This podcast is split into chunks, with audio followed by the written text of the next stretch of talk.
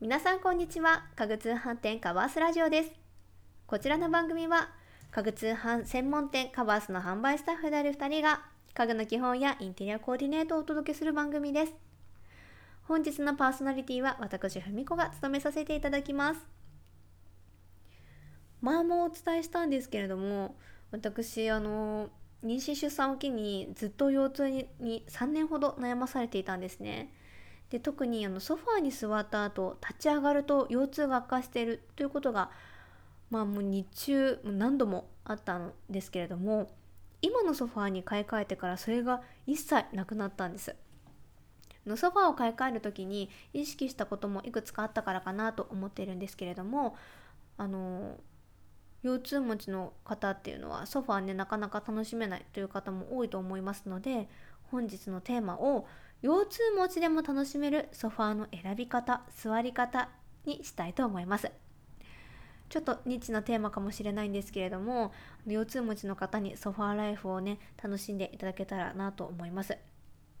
私自身前のソファーではあまりソファーライフ楽しめなかったのでぜひぜひ腰痛持ちの人が意識してほしいソファーの選び方や座り方をご紹介いたします。よくソファーは腰痛を悪化させる原因と言われたりもするんですけれどもまずその原因を知っていきましょう。そう言われるポイントが大きく3つございます。1つ目が長時間座っていると血行が悪くなるということです。こちらはソファーに限った話ではないんですね。ソファーや椅子に長時間座っていると体特に下半身の筋肉が緊張して血行が悪くなってしまいます。あの血行が悪くなることで腰痛の原因になったりですとか足がむくみやすくなります。私も座骨神経痛になった時に血流を良くしてくださいとあの何度も言われたんですけれども多分腰痛は筋肉の問題もあるので血流が良くなると筋肉もスムーズに動くようになって軽減されていくんじゃないかなと思います。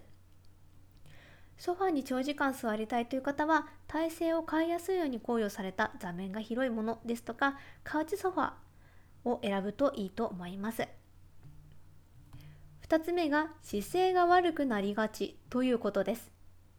ソファーは椅子と異なり座面や背もたれのクッション性が高く全身を背もたれに預けてドカッと座ってしまうという方も多くいらっしゃるんじゃないかなと思います。実はですねこのドカッと座ってしまう体勢なんですけれども体にかなりの負担がかかっています。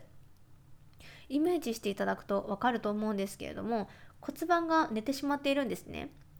骨盤が寝てしまうことで内臓が圧迫されますし腰や首などにも大きなダメージを与えています。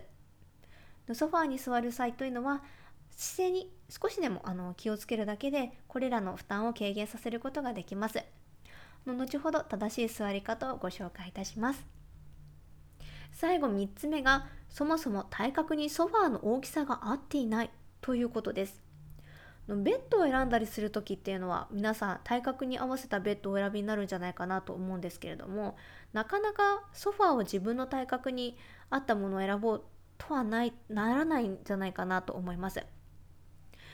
の立ち座りの際に腰や膝に負担を感じるという場合は座面の高さが合っていない証拠なんですね。よくソファーから立ち上がる際にぎっくり腰を起こすという方がいらっしゃるんですけれどもソファーの大きさが合っていない可能性が高いです。立ち座りの際に負担をかけないソファーの高さというのは個人差がありまして、まあ、大体おおよその目安にはなるんですけれども身長 ×0.25 センチと言われています。よくソファーで腰痛を起こしてしまったりする方は是非ソファーの高さを見直してみてください。続いて腰痛に優しいソファーというのはどんなものなのかというのをあのこちらもポイントを3つお伝えいたします。こちらはですね私が今あの使っている新しいソファーを買う際に意識した点もありますのでこれからソファー買い替えたいなと思っている腰痛持ちの方はメモしながら聞いていただけたらなと思います。まず1つ目がソファーの高さです。ソファーの高さなんですけれどもフロアソファーなど特に背が低いソファーというのはちょっとおすすめができません。というのもですね座面が低いことで膝を直角に曲げることができないため座る姿勢も悪くなりがちなんですね。またあの立ち上がる際にかなりの負担を腰にかけてしまいます。あのー、なので先ほどお伝えした身長 ×0.25 センチを意識してソファーの高さ座面の高さですね。こちらを意識して選んでみてください。2つ目は座面の硬さです。座り心地を左右する座面の硬さなんですけれども柔らかすぎるものというのはおすすめができません。あのなぜならですね座面が柔らかすぎることでお尻が沈み込みすぎてしまうんですね。そうすると猫背を誘発してしまいます。でまたお尻が沈んでしまっている分立ち上がる時に腰に負担をかけてしまいます。の座面は少し硬めのものを選ぶと立ち上がる際も楽ですし長時間座っていても腰に負担をかけにくいです。あの私はこのポイントをかなり意識して選んだ結果今のソファーでは腰痛を起こしていません。高さはねちょっとあの家族で使う場合は人それぞれありますが硬さというのはねあんまりこう家族でのまあうん好き嫌いそんなにないんじゃないかなと思いますので家族でねあのソファーを使う方っていうのは座面の硬さを意識して選ばれてみてください。3つ目はサポート力です。ソファーというとどうしても座面に目が行きがちかと思いますが実は背もたれも大切なパーツの一つなんですね。背もたれは全身をしっかりと支えるという役目がありまして柔らかすぎても硬すぎてもいけない場所になっています。ウェービングベルトやウェービングテープなど面でサポートしてくれる素材が使用されていると背中や腰に負担をかけにくいです。また物によってはランバーサポートと呼ばれる腰当てクッションが不足しているソファーもありまして腰痛持ちの方には特におすすめできるソファーですソファーの選び方が分かったところで体に負担をかけにくい正しいソファーの腰掛け方を意識していただけたらなと思いますあのソファーの座り方の手順をこれからご紹介いたしますね。よろしければ今ソファーをお持ちの方は聞きながら実践していただけたらなと思います。ではまず深く腰掛けて背筋を伸ばすように座ります。その際背もたれと座面の間にお尻を押し込むイメージで座ってください。骨盤を起こすということがとても重要になってきます。イメージがしにくいかとは思うんですけれども背筋を伸ばすということだけでおのずと骨盤が起き上がってくれます背もたれにどっしりと背中をつけるのは NG な座り方です。あのせっかくね背筋を伸ばして起こした骨盤が倒れてしまいます。腰はしっかりと背もたれにつけていいんですけれども背中は軽く当たっているかなぐらいの感覚で背もたれに寄りかかるとベストです。あのこの背中軽く当たってるかなぐらいの感覚っていうのがあのこの背もたれと座面の間にお尻を押し込むイメージで座っていただくと自然とできますので是非背もたれと座面の間にお尻を押し込むイメージを大切に座られてみてください。でその際両足は床についている方が望ましいです。この形が体にとって一番自然で無理のない座り体勢になります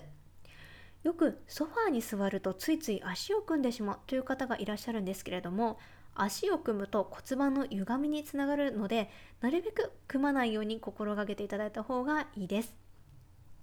深く腰掛けて骨盤を起こすという正しい姿勢が取れていれば足は組みづらくなるはずです。腰痛があってもソファーを楽しめる選び方から座り方をご紹介してきたんですけれどもいかがでしたでしょうか？の今ソファーに座りながら聞いてくださっているという方は今の座り方をチェックしてみてください。おやおやと思われた方はちょっとねあの前に戻っていただいて正しいソファーの腰掛け方をもう一度あの聞いていただいて実践してもらえたらなと思います。またソファーの座面や背もたれやあと座面の高さですね。こちらも確認してみてくださいね。カバースでは座り心地を追求したソファーがたくさんございますので是非お好みのデザインからお選びください。あのキーワード検索にランバーサポートやウェービングテープあとはあのウェービングベルトですね。こちらも入れていただけるとあの腰痛持ちの方でもお使いいただきやすいソファーが簡単に見つかるかなと思います。今回は腰痛持ちでも楽しめるソファーの選び方座り方についてお届けいたしました。腰が痛いと大変なんですけれどもあの腰痛にお悩みの方であのソファーを楽しんでいただけるお手伝いができますと嬉しいですカバースラジオではインテリアや生活に関する質問を募集しています。6畳ワンルームにおすすめのベッドはソファーやテーブルでこんな悩みがあるのだけれどなどなどお悩みや気になるテーマを教えてください。皆さんがコメントしてくださったお悩みは番組のテーマとしてどんどん採用させていただきますのでぜひお気軽にお声を聞かせてください。本日もご視聴いただきありがとうございました。それではまた次回の放送でお会いしましょう。